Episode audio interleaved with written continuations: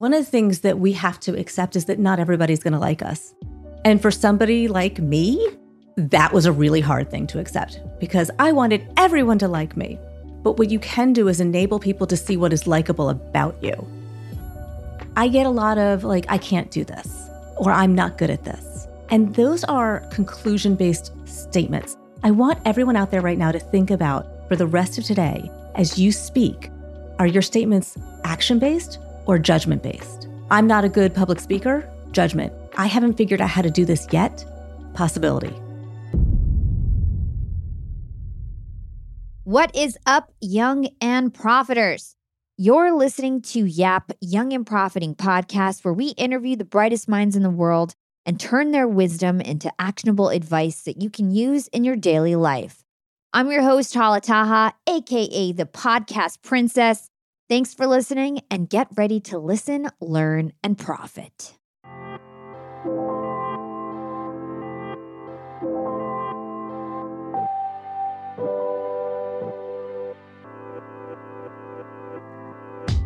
Hey, Michelle, thanks for being on Young and Profiting Podcast. I'm excited to be here.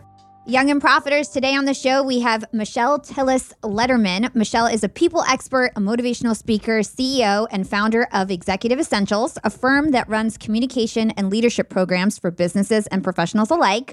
Her company has worked with household brands like Deloitte, Johnson & Johnson, and J.P. Morgan, and she's been featured in The Wall Street Journal, The New York Times, NPR, and CBS, amongst other major publications.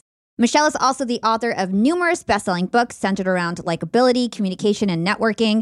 And Michelle, likability is literally one of my favorite topics. In fact, my first episode ever on Young and Profiting 5 years ago was with Dr. Jack Schaefer on the topic of likability. And needless to say, I'm super excited for this conversation because you are one of the top experts in the world on likability and networking. So thanks for being on again. And so let's start here. You are an entrepreneur. And you're a top expert in your field, but at one point you worked in corporate and actually in finance.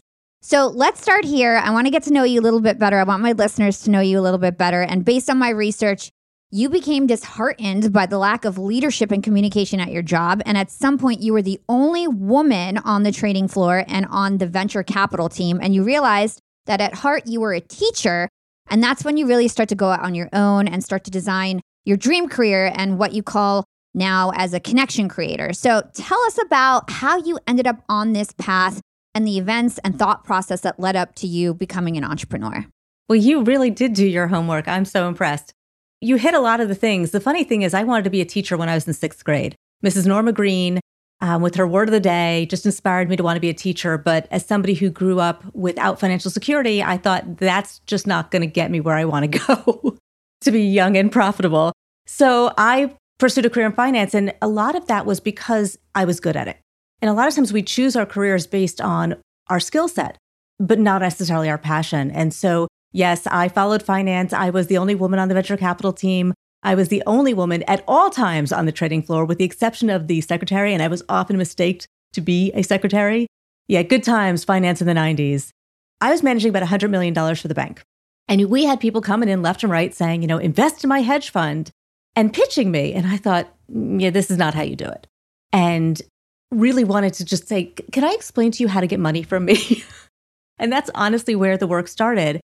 At the same time, being on that trading floor and seeing how the leadership was and how the communication wasn't, those two areas just said, there's something here. And I got to start to be what I've always wanted to be, which is a teacher, but just in a way that affected not the youth of America, but the adults of it. Yeah. And so did you have any educational background in psychology or anything like that? Because if you were in finance, it's such a big jump. So I'm just wondering how you made that jump. So I was an accounting major, but I was a writing and a communications minor. So it wasn't that I had no education there. I just didn't think that that was the major career. So that was my area of interest and passion. So I did have that education. But what I did and what anybody else out there can do is I am a continuous learner. So when I was working on the trading floor is actually when my transition started. My boss became the CEO of the Tokyo branch of the bank.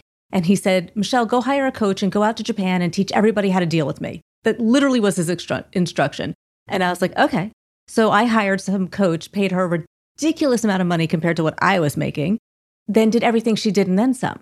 So at the end of the week, and here's a key thing for anybody who's thinking about making that leap out of corporate and into entrepreneurship, that self-confidence to know you can do it. At the end of the week, I went to the CEO and I said, I can do that. And he said, okay, but you still have to do everything else. And I said, okay. And he then sent me to take classes, work with Miles Martel, who that name doesn't mean anything to you, but he actually was the coach for Reagan and Rumsfeld back in those days. So very prestigious speaker who helped me hone my skills. Anytime he wanted a class taught, he would say, Michelle, go take a class and then go teach us. So he literally paid for my education. Oh, that's amazing. Yeah. So basically, your corporate job allowed you to excel in this new path, and you took it as sort of the opportunity. I talk about this all the time on the podcast, the opportunity set B. You had one role that you were paid for and one that you were passionate about, but they let you explore those opportunities. And honestly, when you're in a corporate job, there's nothing better than a corporate job that allows you to kind of expand outside of what you were hired for. Absolutely. And one of my vendors, so I was doing risk management, and one of my vendors needed a director of marketing. And I was like, oh my God, all my friends from business school have been laid off. Tell me who you need. Know the connector mindset that I have. And I'm like, I'll know somebody. And we're going through, they're telling me, they're talking to me. And I'm like, wait a minute. Are you offering me a job? And they're like, yeah. And I'm like, I don't know anything about marketing. They're like, yes, you do, Michelle. When somebody believes in you, and that's what I talk about connected leadership, because when you believe in somebody else, you elevate them to live up to those expectations. And so I said to them, I'm like, okay, but I'm doing this business on the side, and this is a short-term plan. And oh, and I promised my boss I'd still go to Japan. And they're like, that's fine. We'll wait. It's okay. You can take days off. And I was like, okay, I'm sold. And so I went to this startup risk management firm, and I got my appointment to NYU. So I would leave early on Tuesdays and Thursdays. My first client I landed was J.P. Morgan. Amazing. I would say like, hey, I'm going to take tomorrow off because I'm going to go teach at J.P. Morgan. They'll be like, good luck. Oh my gosh, that's so supportive. Super cool. And it's about transparency. It's about communication. And it's also about fully showing up for them as well. Yeah, I can totally agree. I mean, when I was building this podcast and later the agency, I worked at Disney, and they were really supportive too. They didn't mind. I used to do interviews at lunch, but that's because I rocked my day job. You can't like slack on your day job. Then they're not going to want you to do that. They know that actually side hustles can make you feel more energetic, more happy, more like positive. And that's always good for employees to be more productive, right? So a good employer knows that following your passion and encourage people to do that is actually a good thing for productivity. All right, so let's get into the meat and potatoes of the interview, because likability is my favorite topic out of all human behavior topics. And you have a very, very popular book called The 11 Laws of Likability. And in it, you talk about how to discover your most likable characteristics, start conversations, keep them going, make lasting positive impressions. And so I think it's the perfect guide for networking. So let's start off with the very basics, some definitions. How do you define likability, and how does likability relate to networking? So the funny thing is, and I'm going to take that second question first, I didn't want to use the word networking in the book. The publishers made me. And they're like, it's for SEO. You have to have networking on the cover. It has to be in the title. And I said, but that's only half of it. They're like, well, what's the other half? I said, well, relationships. And so I actually coined the phrase relationship networking. And it's a way to kind of shift how we think about this thing called networking, which has the word work in it, which makes people not want to do it. And we have all of these yucky associations with it. And so I just say that it's another way of making friends. And likability is in all of us. It is self-defined, and it is other-defined, because we can't say, here's the qualities that make somebody likable. One publisher wanted to actually change the title of my book to 50 Ways to Make Yourself Likable. I'm like, that's not what I'm teaching, because you can't make anybody like you.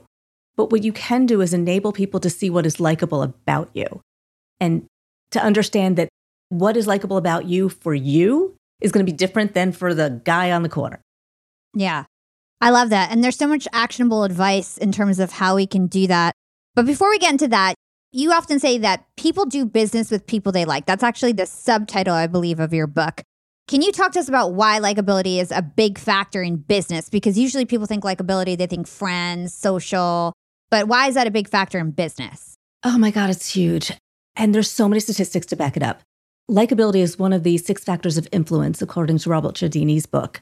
when you are likable, you are seen as more credit-worthy, more trustworthy. Your ideas are received and acted upon. So you are listened to, you are more influential. You are seen as more innovative because you get credit for the ideas that other people then expand on because of the connection you have with them. They receive them, they morph them, they play with them, and then it's like, oh, well, that was Michelle's idea. So all of those things about influence, impact, innovation, being listened to. Likability also affects things like promotions and getting the job and getting the sale and getting the referral, because all business is relationship business. And we often don't work for a company, we work for a person. We don't quit a company, we quit a person. When we are hiring somebody, when we're thinking about who we want to work with, it is who. Because a lot of people can do the same thing, and the differentiator is who that person is, and do I trust that they'll have my back? Do I trust that they'll step up when I ask for something? Yeah. Another thing that's sort of often confused when it comes to networking and things like that is that, like, networking, this thing that you do for some ultimate outcome. I'm networking because I want to get a job. I'm networking because I want to find a husband, you know, whatever it is. Why do you think that we need to not have this kind of approach to networking? So you saw me like kind of cringe when you said that. Yes. I hate the whole networking for need. And that's why I hate the word, because I just want you to connect. I just want you to build relationships, the ones that you want to, because those are the ones that are going to get you where you want to go. And the idea is that it's not strategic. And I know we have to be more intentional, but there's a difference between strategic and intentional. I can intentionally put myself in situations to be curious about somebody else, right? Law of curiosity is one of the laws of likability, to be interested in somebody else. But I don't have to be thinking, well, you can't do anything for me, so next. If I'm enjoying my conversation with you, that's all that matters, because I don't know who you are connected to. I don't know who you went to college with, who your neighbor is, who your next door cousin twice removed is, because when real connection happens, those other connections extend more easily. So when it comes to relationship networking, there's three shifts I want people to make. The first shift is from talking about business. I always say, please don't get right down to business. Everyone hears that phrase, let's get right down to business. No, please don't. Get right down to personal. Get right down to the things that you really enjoy talking about, because when we connect on what we like to do rather than what we do, that's where connection forms, because connections are about common people, places, causes, values, experiences, interests, and not jobs. Yeah. So get away from just talking business, talk about anything. Shift number two is from short-term to long-term, which is what you were saying. It is not about now or need. It is about relationship building and having that mindset. And the third is from it's not about me, which is the other thing that you were saying. A lot of times when we're out there, it's what do I need and who do I want to connect with? But it's not about them either, because that's just, it's about me in reverse. It's about the relationship. I call it the dance, the exchange. And how do you add value for both sides? Yeah, those are some great pointers. And one more kind of foundational question before we move on to some of the actual laws. And that's this idea of being disliked. So what does it mean to be disliked? And what happens? Like, why is it so hard to be around people that we don't like? I wouldn't know about being disliked. No. Actually, one of the reasons I wrote the book was because I had very polarizing responses from people. They loved me or they hated me, but there wasn't a lot in between. And I didn't know what I was doing. So one of the things that we have to accept is that not everybody's going to like us. And for somebody like me, that was a really hard thing to accept, because I wanted everyone to like me. And you asked before about the importance of likability, and we talked about some of the things, but it also has things like you won't get sued for malpractice when your patients like you. And there's so many ways that it stretches into our results. But we have to accept that not everybody's going to like you, but not liking you doesn't mean they dislike you. And I want to give people can be neutral. People can be indifferent, and that's okay.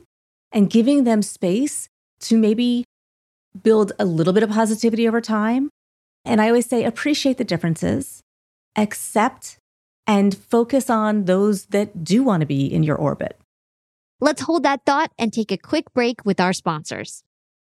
Young and Profiters, they may call me the podcast princess, but I'm also the LinkedIn queen.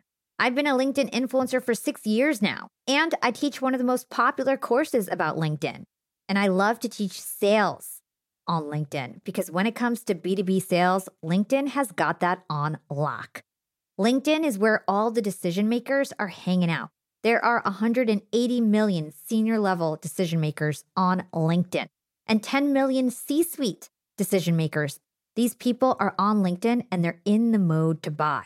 They're using LinkedIn for their buying journey, to research vendors or sales reps that they might work with, to look up how to solve their problems, to learn from industry thought leaders. They are in the mode to buy, whereas on other platforms, they're in the mode to be entertained. You want to get them in the right mindset. You want to cut through the noise with LinkedIn ads. In fact, 79% of B2B marketers rate LinkedIn as their top channel for paid media. And LinkedIn has the best targeting because they've got all these different inputs. People are putting their resume basically up on there. And so there's so many keywords that they can use to target the right decision makers so they can hear about how you solve their problems. And I've got a special gift for all you young and profiters who want to try LinkedIn ads. You can get $100 credit. LinkedIn was super generous. If you want to make B2B marketing everything it can be and get $100 credit on your next campaign, go to linkedin.com/yap, Y-A-P. Again, if you want to claim your credit, go to linkedin.com/yap. Terms and conditions apply. Young and Profiters, as you may know, I launched my LinkedIn Secrets Masterclass a little bit over a year ago. It was my first course. And so far, I've generated well over $500,000. And the best part is, I didn't have to figure out how to set up my mastermind subscriptions, how to do abandoned cart targeting, and all of that tech geeky stuff. I just left that all to Shopify. Shopify is the global commerce platform that helps you sell at every stage of your business. And if you're in that I need to sell more with less stage, Shopify Magic is your AI superpowered sidekick ready to whip up captivating content that converts. And it doesn't matter if you're selling digital products or vegan cosmetics. Shopify helps you sell anything, anywhere, from their all-in-one e-commerce platform to their in-person POS system. Stop those online window shoppers in their tracks and turn them into loyal customers with the internet's best converting checkout. I'm talking 36% better on average compared to the other options out there. It's no wonder Shopify powers 10% of all e-commerce in the U.S., including huge global brands like Allbirds and Thrive Cosmetics. It took me a day to set up my Shopify store. I set up chat, took 2 minutes, and I was done. 1 month from thinking of the idea to implementation, a year later, I've made $500,000 on the idea. That's what it takes in 2024, just a good idea. And then utilizing a platform like Shopify that can help you make it a reality. There is no excuse these days. If you've got a good business idea and you think you'll be a good entrepreneur, you don't have to wait any longer. You don't have to be super techie. And you never have to worry about figuring it out on your own. Shopify's award-winning help is there to support your success every step of the way. Sign up for a $1 per month trial period at shopify.com/profiting. That's all lowercase. Go to shopify.com/profiting now to grow your business no matter what stage you're in. Shopify.com/profiting.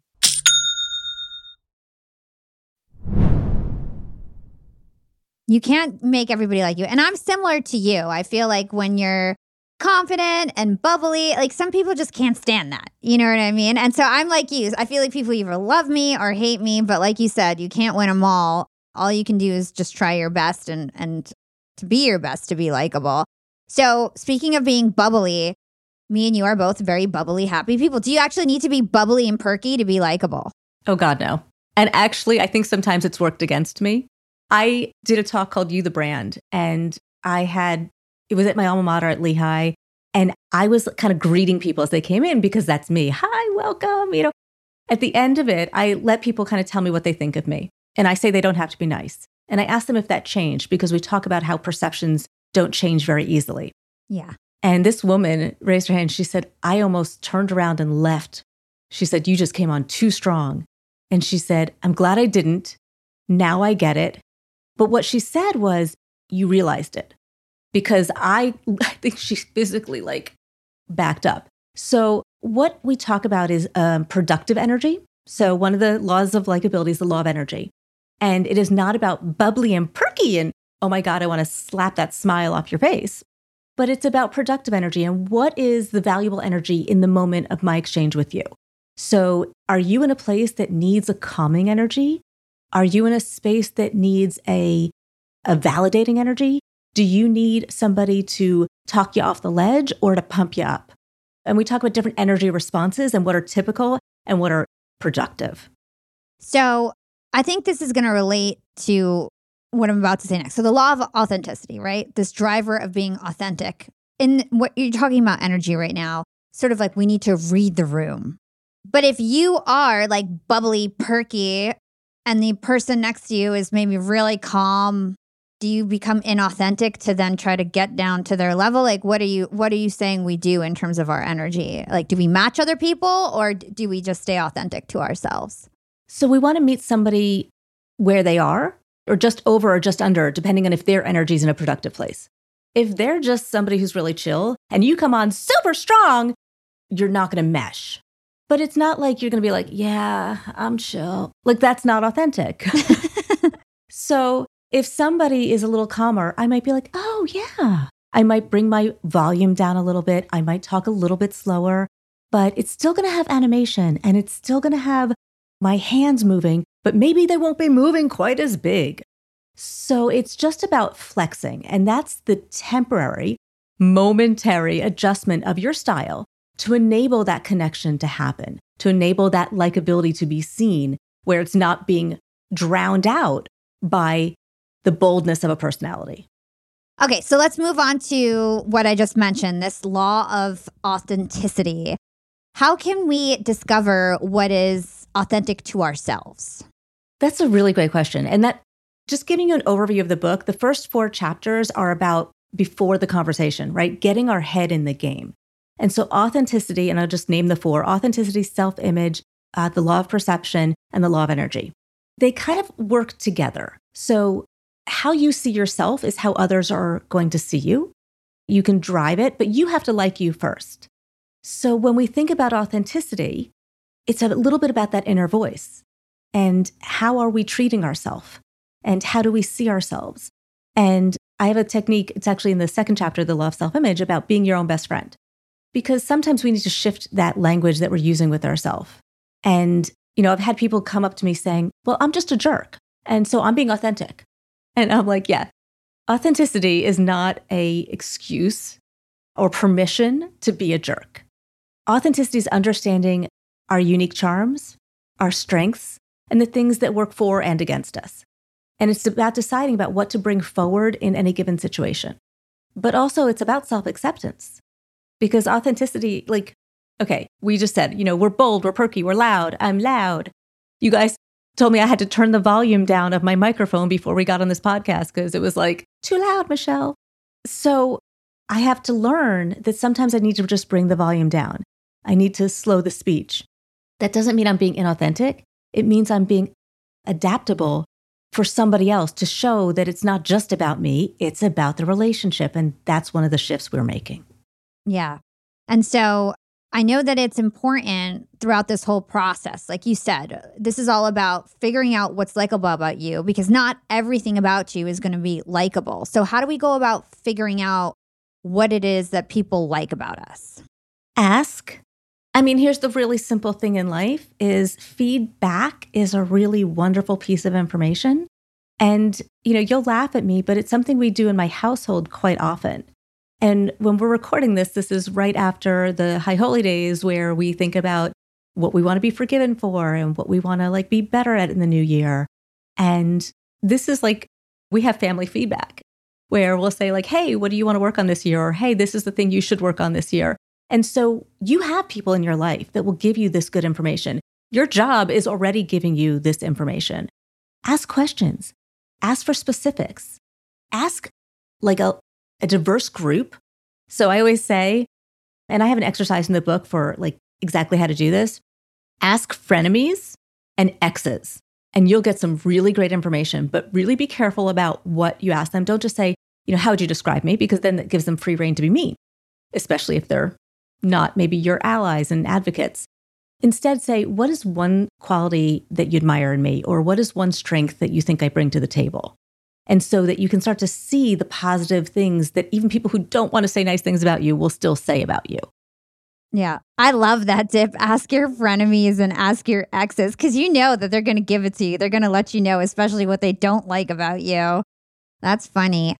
So in your book, you write that building strong relationships starts with abandoning the conventional me-based thoughts. You say it's not about you, it's about the relationship. You alluded to this in the beginning, but can you further explain why it's not about me or you, it's about the actual relationship?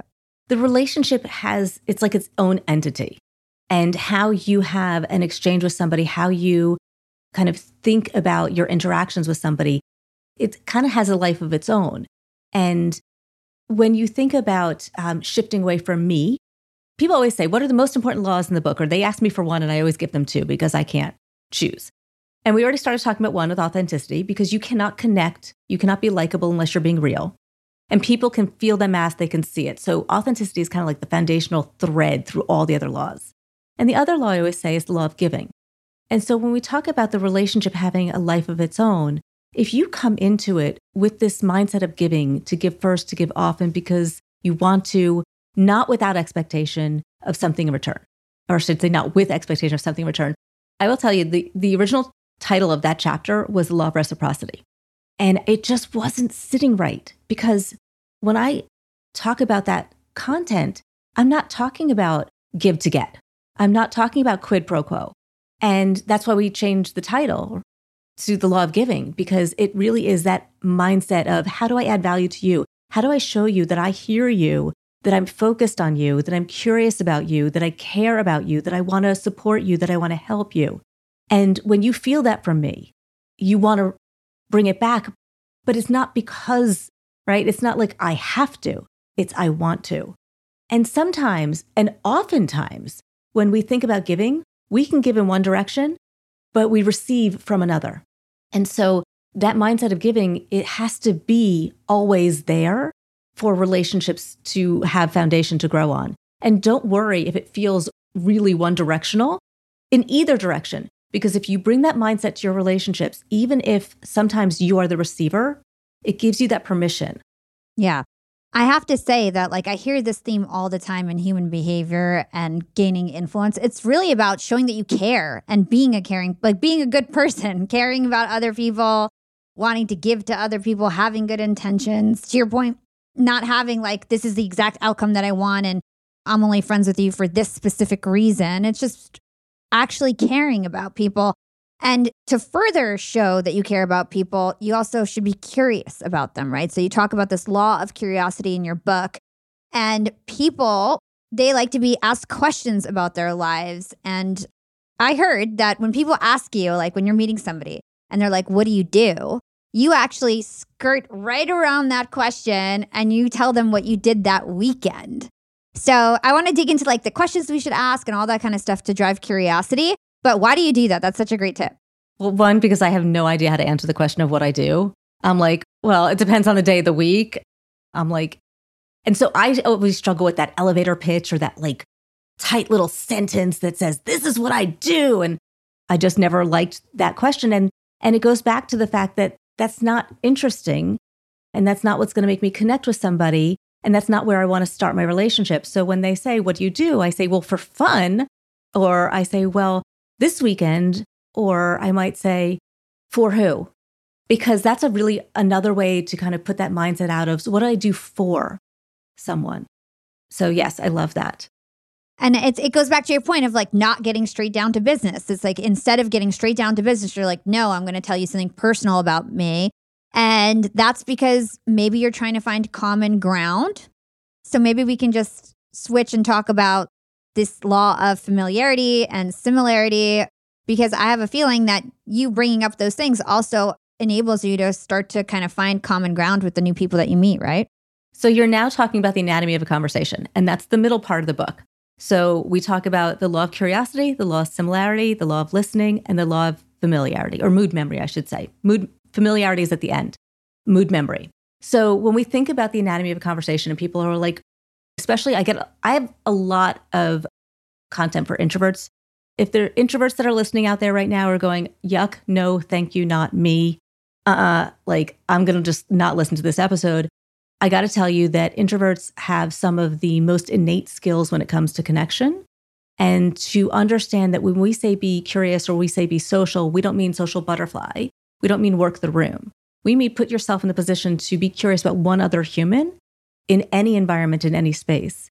And introverts are really, really good at that. They're great at asking questions. They're great at listening. They're great at the one-to-one.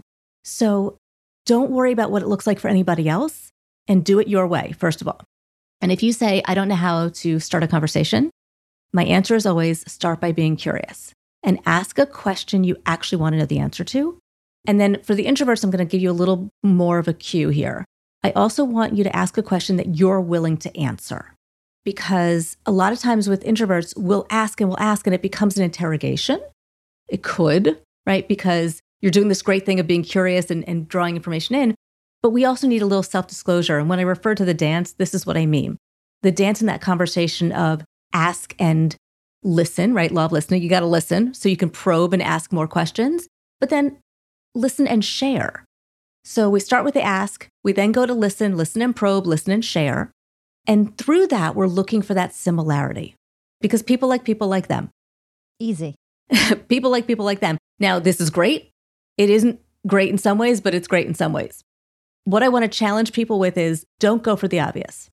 We're both women. We're both of this age. We're both of this background. We're both of this area, whatever view, whatever industry, right? Those are simple. I want you to kind of be a detective and try to figure out what's not obvious about what we have in common. Those common values, experiences, causes, passions, dreams, destinations, right? All of those things. And so it's a little bit like a scavenger hunt. And that curiosity then really drives the conversation. But we actually need to be willing to give information as well. Yeah. And I know that you often talk about three types of listening. And I was just talking about this. Do you know who Jim Quick is? Yes.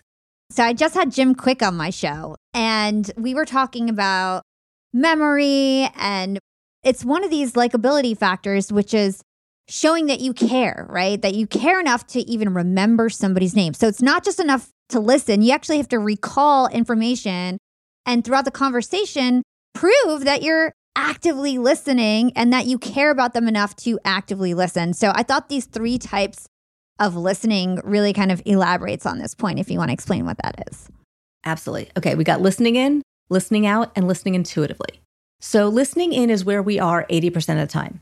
What it means is we're taking in the information and we're kind of putting it through the filter of how does this apply to me and what can I share? And the reason why listening in is great is because it gives us that enabled, I used to say ability to say the me too, you too, but now me too has a whole different meaning, so I can't say that anymore.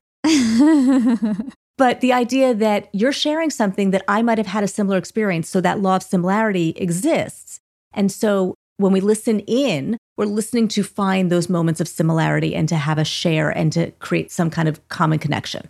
And so it might be, if I say, what's your favorite color? And you say blue, I might say, well, mine's pink. And so I'm listening in and I'm sharing something and that's fine. Listening out is about from their perspective. So in is my perspective, out is their perspective. So if you said my favorite color is blue, I might probe and say, well, why is that your favorite color? Or what is it about blue that you like? And I'm so trying to understand more about your choice of blue. And so I'm listening outward and trying to get a deeper understanding from their perspective. Now, listening intuitively is something that we do probably the least. And it's something that we want to kind of be careful with because sometimes it could be like, a little bit too much. Because what we're doing is we're listening with our eyes and our ears. We're picking up on things that aren't said. And when we talk to somebody and they say, my favorite color is blue, you might say, I get the sense that you find blue really calming. And just even as you said blue, I saw your body just relaxed. Does blue give you that sense of calm? And so we're checking our assumptions, but we're saying, I'm picking up on something from you. I'm feeling something. And so when you listen intuitively, it's to share what you're getting, but also to check in that you're getting it right. So one of the conflicting things that I have in my mind as you're talking about this is I learn a lot about negotiation and how to gain influence and all, like interviewing all these experts. And Chris Voss came on my show, and he was talking to me about the fact that when you are probing, asking questions, he says that you actually shouldn't make it about yourself ever. Like, so if somebody says my color is blue and you're like, oh, my blue's my favorite color too. Or you're not supposed to bring it back to being about yourself. And I've gotten this feedback where, like, I remember my ex-boyfriend used to be like, I can never say anything with you without you saying like you've done it too, or like you always relate it back to you. And that can seem arrogant or like inconsiderate. So what are your thoughts on that? Like, how do we balance being relatable and saying, yeah, I've done this too, without making it all about you? I think it's a really interesting point. I don't think it should be never bringing it back to yourself, because then what comes out is, hey, I don't know anything about you. And I don't feel comfortable with you because you weren't sharing, and I shared, and I was vulnerable, and I gave you trust, and you gave me nothing. So now there's a difference between me just trying to connect and me trying to negotiate. So I'm going to take the negotiation out of it, because when you're negotiating, that's a whole different dynamic. But when we are just building relationship, absolutely, it comes back to you at times. And that's what I mean by the dance. So when we're in that anatomy of a conversation and we're in the phase of listening, and you want to balance those options of listen and probe to learn more, to do it from the listening out perspective, and then sprinkle in the listening in, which is that commonality. And so it could be, oh, you know, I support an animal charity as well. Have you heard of Straight from the Heart? Or have you heard of Homeless Pets for Something? Or, and so, no. And then it could be, so what charity do you work with? So you bring in a little bit of, hey, this is mine. And do we have that in common? No. Okay, what's yours? Have I heard of that? Tell me more about yours. And so you will create this balance where there is an exchange of information. Yeah. And I think it's important to know if you're more of like an oversharer or a bragger versus the opposite. So like, I am definitely on that spectrum of like, I like to tell people what I do and talk about it. And so I probably need to tone that down. Whereas somebody who might not be as confident or might not ever share anything about themselves and needs to tone that up. So very good points here. Okay, so let's dive deeper into this listen intuitively concept. So it's not just about what we say. In your book, you say that the book Silent Messages says that 7% of somebody liking you is verbal, 38% is vocal, and 55% is visual. This came from psychologist Albert Mehrabian, who wrote Silent Messages. So again, 7% verbal, 38% vocal, 55% visual. And basically, that means that the words that come out of our mouth have no impact or little impact on our likability. And to me, it was really surprising to find out how much tone of voice had to do with everything. Like, I didn't even think that was really a fact. I've always heard like body language and things like that. So how do we keep our three V's, verbal, vocal, visual, in sync when trying to make a good impression? And why is that important? So let me explain the statistic a little bit more, because a lot of times this gets misinterpreted to the point where we say the words don't matter. Words matter. Absolutely, words matter. When there's incongruency between these three things, the words are useless. So it's about the congruency between your verbal, vocal, and visual. So if some teenager comes home and says everything is fine, those words are meaningless if they are like slumped over, everything's fine. We know it's not. And even if the voice sounds the same, the body language is what is going to be what's most believable, and then the voice, and then the words. So first, it's a congruency. Second, it's for face-to-face communications. When we are not face-to-face, now we're face-to-face, we have a visual component, even if we're not in person. With phone, the visual aspect does not disappear, even though you can't see them. The voice doubles, but the visual component is still there, because if you think about it, you're visualizing where they are, what their body, like you can say, is somebody slumped back? And I know if I go far from the mic, my voice will get far, so I won't slump. But if they're like this and they're really bored, we can pick up on, we can feel it in their voice. So the voice gives us a visual indication. Okay, so when we think about verbal, vocal, visual, how do we think about them? When I talk about verbal, I always say actionable, neutral, or positive language. And the reason that is because our words influence us. And even in the way we say them, they will influence how somebody else responds to us. And then that response, and it starts to amplify itself. So I never want you to think that words don't matter. They do. Word choice is so important. but it's the congruency of these things working together. Yeah. And I have to imagine that this also has to do with thinking positively. Going back to what you were saying with being authentic, if your start is that you speak badly to yourself, you think negatively about yourself, when you show up in conversations and try to connect with people, I think they'll feel that energy that you feel these ways about yourself, and they'll feel the unconfidence and the insecurities. And so it's so important, to your point, to start with loving yourself and being your own best friend. Absolutely. And I'm thinking about hedging language. So that idea of minimizing what's coming out of your mouth. It's words like, well, only, just my opinion, simply, I'm not sure, but I was just sort of, all of that minimization that we put forth before we actually put our idea or our thought out there says, well, I'm not sure you believe you, so why should I believe you? So when we think about all of this verbal, vocal, visual, and what we're putting out there and the word choice, how you frame it to yourself matters. So for example, I have teenage boys. God help me, I have 2 kids in high school. And I get a lot of like, I can't do this, or I'm not good at this. And those are conclusion-based statements. I want everyone out there right now to think about, for the rest of today, as you speak, are your statements action-based or judgment-based? And so saying, I can't do this is a judgment. Saying, I haven't figured out how to do this yet is an action. It gives you momentum. It gives you the opening, the possibility for learning it, for getting better. I'm not a good public speaker, judgment. I'm not a good public speaker yet, possibility, action. The idea that we can move on this. And now a quick break from our sponsors. Young and Profiters, I'm about to be jet-setting all over the world. I'm going to London, Cancun, New Orleans, and New York to speak. I'm going to be up there with the bright lights, and I want to be spiffy. I want to look fresh. And so I'm going on a big shopping spree. I got to get clothes. I got to get hair stuff, skincare stuff, makeup. But I'm not going to feel guilty about this shopping spree because Rakuten's Big Give Week is back.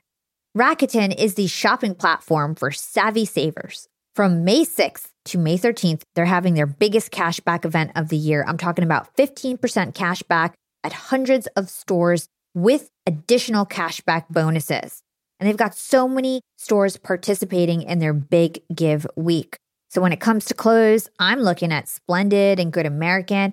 And when it comes to beauty, they've got so many good stores participating. They've got Ulta, Fenty, Bobbi Brown, Blue Mercury.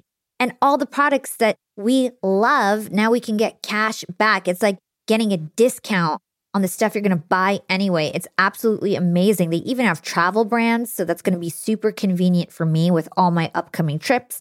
Expedia, Hotels.com. You can get deals on everything from electronics to home goods to travel and beauty. Young and Profiters, you're going to want to grab this limited time deal with both hands. You get high cashback rates for only 8 days. So hurry, membership is free, and when you sign up and shop today, you get an extra 10% cashback boost. That's an extra 10% cashback on top of the 15% cashback. You won't see higher cashback rates than these. Go to Rakuten.com or download the Rakuten app at Rakuten. Shoppers get it. Young and Profiters. Yap Media is growing so fast. I have 10 open roles just this month. In the past, it would take me so long to find hires. I have to go on all these different job sites. I have to create my own skills assessments. That's why I let Indeed do a lot of this heavy lifting for me. Indeed is the powerful hiring platform where I can attract, interview, and hire all in one place. Indeed has things like skills assessments, where when we have specific roles, we can find an assessment that matches that role, and we can make sure they have the skills that we need. Then I can focus on culture fit. I can make sure they're scrappy enough and are obsessed with excellence and do all the things that we need to do for them to fit in at Yap. And Indeed streamlines hiring with powerful tools like Instant Match. An Instant Match basically matches you with candidates as soon as you put up a job post with people who are qualified right away. It's instant. And the best part is it gets better as you use it. So now when I use Indeed, especially when I'm hiring for similar roles, I get people right away where they know that I'm going to like the candidates because they can see what my preferences were in the past. It gets better as you use it. According to US Indeed data, the moment Indeed sponsors a job, over 80% of employers get candidates whose resumes are a perfect match for the position. It's like waving a magic wand that gets better as you use it. So I love using Indeed. We've found a lot of our A players on there. Join more than 3 million businesses worldwide who count on Indeed to hire their next superstar like we do at Yap Media. Start hiring now with a $75 sponsored job credit to upgrade your job post at Indeed.com/profiting. Offer is good for a limited time. Claim your $75 sponsored job credit at Indeed.com/profiting. Again, that's Indeed.com/profiting. And support the show by saying you heard about it on Young and Profiting Podcast. Again, it's Indeed.com/profiting to get your $75 credit. Terms and conditions apply. Need to hire? You need Indeed. Young and Profiters, we are all making money. But is your money hustling for you? Meaning, are you investing? Putting your savings in the bank is just doing you a total disservice. You got to beat inflation. I've been investing heavily for years. I've got an E-Trade account. I've got a Robinhood account. And it used to be such a pain to manage all of my accounts. I'd hop from platform to platform. I'd always forget my Fidelity password, and then I have to reset my password. I knew that needed to change because I need to keep track of all my stuff. Everything got better once I started using Yahoo Finance, the sponsor of today's episode. You can securely link up all of your investment accounts in Yahoo Finance for one unified view of your wealth. They've got stock analyst ratings. They have independent research.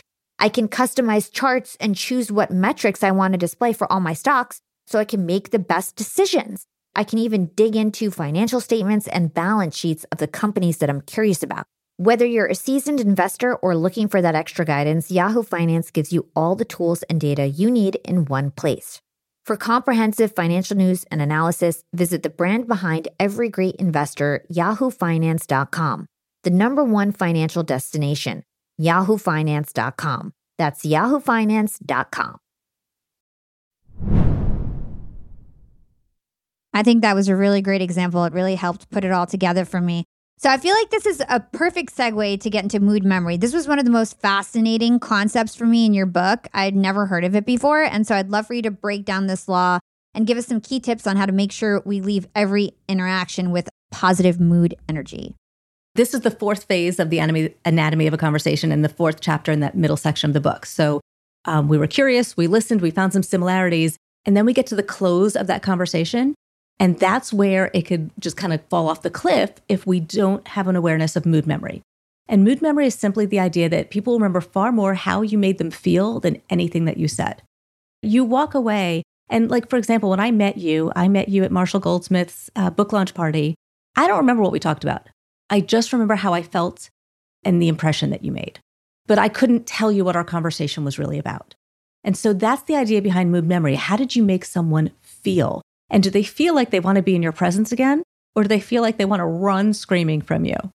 And the funny thing is, I can't believe I'm going to tell you this, but my husband told me that when we were just friends, that I was really intense. And like, he wanted to be like, whoa, you know, like literally like backing away from me. And like, it was the shock to me because they asked me for business help. This is something I'm good at. So I dove in. And I was like a machine gun trying to help them. And they were both like, oh, no, this is too much. Him and his business partner.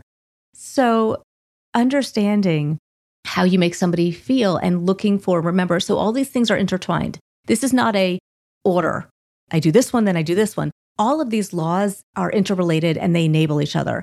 And so that listening with your eyes and your ears and listening intuitively and being flexible, being authentic, but adaptable to somebody else to enable them.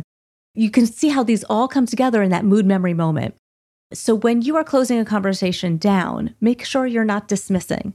Make sure you're not starting to be like, yes, I'm done here. And okay, nice meeting you. And then we're moving on. Yeah. But think about, you know, in that last phase, what your follow-up is.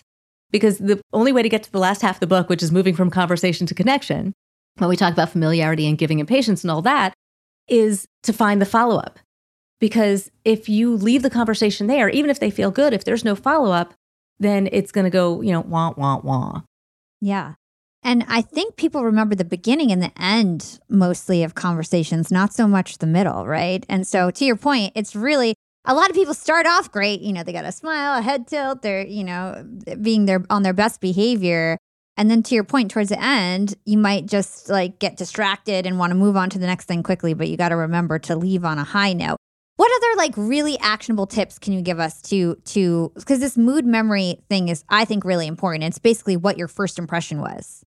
For after that meeting. Yeah, it's what walks away with you. And you're right. The attention curve looks like a smiley face, high at the beginning and high at the end, and it drops in the middle.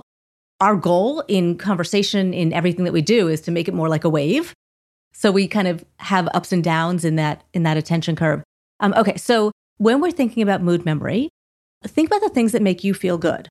What makes somebody feel good? It's, hey, they were interested in me. Hey, they were curious about me. Hey, we had something in common. Hey, they told me that they're going to follow up with this thing. Hey, they were going to introduce me to that person. So as we think about finding that place that I could add value, that could be your follow-up. Remembering something specifically that they said or something that they wore. Like sometimes on the back of a card, I'll write, oh, fun pink sweater with the cold shoulder. Something to help, or where they sat, or something that they asked me, or just to bring it back, and they feel listened to, they feel heard, they feel appreciated. Asking advice, even in a first meeting, it could make somebody feel valuable. And everybody wants to feel valuable. And so it could be like, oh, you're from this area. We're visiting. Any great restaurants you'd recommend? Oh, thank you. I'm going to let you know if we go there. And it's a light touch. It's a light follow-up, but it keeps you connected. Yeah, I love those tips. All right. So funny enough, you mentioned for my listeners who may not know, Michelle's actually one of my clients. I run her LinkedIn management, and I met her at another client events, Marshall Goldsmith. And my last question for this section on likability before we move on to your new book, Connector's Advantage, was something that I thought could tie it all together. So you met me, you liked me, you hired me for something that you didn't even know you wanted, I think. I didn't want it. I wasn't looking for it. Yeah. So let's talk about that interaction. I hadn't read your book at the time, but I did have a little bit of training with all the experts that I've met in my life. So what made you like me? And maybe we can tie some of these themes together. The funny thing is, I don't remember a lot of the conversation. And that's what I said. Which is what we talked about in the middle of the thing. You don't remember. I don't remember a lot of the conversation. I remember thinking you had confidence. So you had a strong self-image. You were being authentic. You were bringing some of those laws of likability, but you also shared your perception of me. I do remember you giving an indication of a fit, like you're the kind of person I want to work with. And so that's part of the mood memory. You made me feel good about me, as if like, I don't feel this way about everybody, you're special. Whether I was or not, it worked. Clearly, I'm your client. You are. So there was some of those elements, and it didn't hurt that we were about the same height. And so standing in a party with a lot of people and having somebody to talk to eye to eye makes you feel more connected. And so for those people that are really tall or really short, and you have this challenge where you're like this, or it doesn't feel as connected, finding a way to get on eye level with somebody physically makes you feel more connected. There's an impact to mood memory, that body language piece that is just, we don't even realize it, but that whole idea of mirroring, part of mirroring is to make the body feel comfortable. And so those things happened naturally for us. Yeah. And I feel like I could come up with a couple other reasons, like kind of just reflecting. First, like you said, we're the same height. We're both from New Jersey. So familiarity, similarities, right? We both know Marshall. So we didn't talk about this yet. Maybe we can kind of touch on it. This third party referral, basically, even though he didn't, maybe he always touts me and things like that. But just the fact that I worked for Marshall and I was at this party probably influenced it to a degree. So talk to us about that. How do third parties who kind of support you or recommend you, how does that impact your likability? 92% of people trust like recommendations or referrals, and you're 4 times more likely to buy when referred by somebody. So that's what Yelp and Amazon reviews and all those things are all about, is having some validation that you're not alone in your thinking of something. But you're right. We were in an invite-only environment. of a community of people that was a trusted community. So just being in that community puts you at a place of open and willing to believe in the people who are in that space. So that helps. And that's the idea. There's a couple sub-laws in the book. The law of association is one of them. And so within the law of similarity is the law of association. It's that logic. If A, then B, if B, then C, then A, then C. He trusts you, then I trust you. And so even without a referral, knowing who you worked for, who you worked with, and I think I shared with you, you work with somebody else from the MG100, Luke, and I called Luke before and I said, hey, I just want to, before I sign on the dotted line, tell me what you think. So getting that validation, it's a transfer of trust. Yeah. And that's why it's so important to uphold such a great reputation and to treat all of your clients well, because they'll be your biggest advocates for your business, referring you and things like that. And when you're recommended from someone else, it means so much more than you just saying that you're good. You know, if somebody else says that you're good, the person's going to believe them more than they'll believe you if you said the same thing. So really big points, great points to help us in our business. Let's end on these last few minutes, talk about your latest book, The Connector's Advantage. And Michelle, I think I'm going to have you back on to dive super deep into this topic because this is like sort of the advanced course in networking. It goes one step further. It's a great continuation. For anybody who has not read The 11 Laws of Likability, I highly, highly recommend it. And then once you read that, go on to read The Connector's Advantage. So Michelle, you call yourself a connection creator, and you start off the book saying that most people call you lucky. And you say, you're not lucky. You're just a connector. So talk to us about that. What is a connector in your own words? And why did you feel like you needed to write an entire book about the topic? I was so excited to write this book. My husband actually is like, you're writing another book. Why? And I was like, because I have something I have to say. And he's like, damn, that's a good answer. Because writing a book is not easy. But this is a follow-up to the 11 Laws of Likability. And it's because a connector is somebody who prioritizes relationships in everything that they do. And that's the most simple way I can put it, is just prioritizing and putting relationships first. And the advantage, right? So I talk about the Connector's Advantage. It's faster, easier, better. Whatever it is you're working on, you're going to get there faster, easier, and better. And that's why I tell that opening story of how I was working within 5 days of being laid off without actually even looking for a job. Because it isn't about, oh, you write, I mean, don't get me wrong. I believe that people have right time, right place, but I also believe people make the right time in the right place. And when you lay a foundation of connection and build relationships and you embody these laws of likability and these mindsets of a connector, your network is there when you need it. Yeah. I know that Jordan Harbinger, who's a mutual friend, he calls his network his job security insurance. He's just like, I'll never be out of a job because I have an incredible network. And it's so true. So you actually say that there are a few different types of connectors. Based on my reading, it feels like connectors is basically a spectrum, you know, starting from people who are non-connectors to people who are super connectors. I'm a super connector. I think you're a super connector. Well, tell us about the spectrum and where do you think people should be on the spectrum? That's an interesting question because I don't think anyone should be anywhere. But what I want people to understand is you're already on it. There's very few people that are non-connectors, that don't believe in the value of relationships. I actually do have a coaching client who says, I don't believe in the value of relationships. And I was like, why did you hire me? You know? But the truth is she doesn't really feel that way. It's very interesting. And I've been working with her for quite some time and she's fabulous. But when we think about, and this is really a great way to kind of tease up for the next time I come on, and I'm happy to come back. The connector spectrum starts with non-connector, but then it very quickly moves to emerging connector. An emerging connector is somebody who understands the value of relationships, but doesn't necessarily know how to kind of really do it yet. A responsive connector is somebody who has a lot of incoming or even a little incoming. Hey, could you do this for me? Hey, could you introduce me to this person? And they respond with a yes, but they're not initiating it yet. So as we climb up the spectrum, the greater the advantage becomes, the faster, the easier, the better, right? The further up the spectrum. So it depends on where you are, what you know, where you want to be and what your goals are of how far up you need to climb. I think getting to acting is a great place for anybody.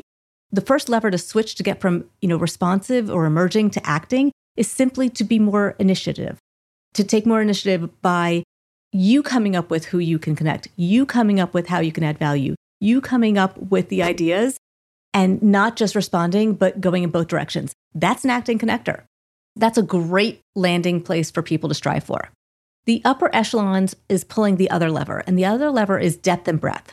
So when we go deep within an industry, within a geography, within a demography, within a function, whatever it might be, when we go deep, that's a niche connector. My sister is the example I use in the book.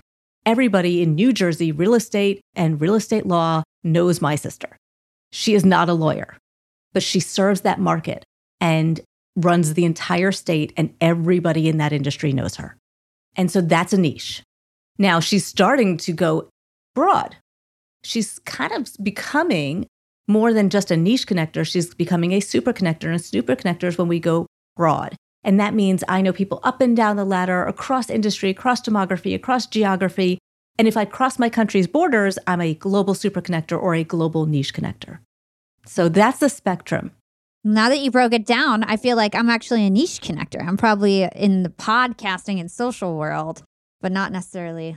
I still have room to grow, which is good to know, because we're having you back on to talk about this because there's way too much to cover in the last 4 minutes on just this book. So we're going to have you back on, Michelle. Go ahead. Well, I'll tell you, there is a quiz, a 3-minute quiz to figure out where you are right now. You'll put it in the show notes, and it's 10 quick questions to say, here's where I'm at, and here's what I might do to keep going. And I would venture to say you might be a niche connector, but you are probably pretty close to being a super connector because it's not just who you know in your industry, but your clients brought in you. Oh, that's true.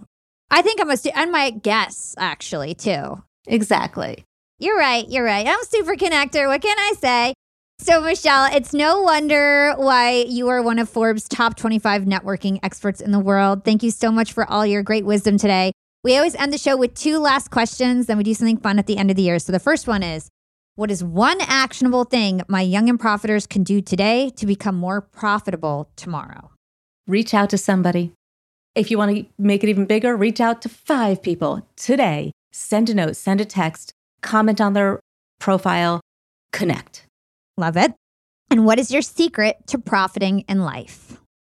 I can tell you the first thing that came to my mind is never be hungry. To understand that you have to choose what you want to say yes to and what you want to say no to. And if you don't feel literally, or figuratively hungry, you can really be very selective, choose the clients and the engagements that are right for you. And that's where you will thrive. So you're saying be so established and have such a good foundation that you can choose what you want to do.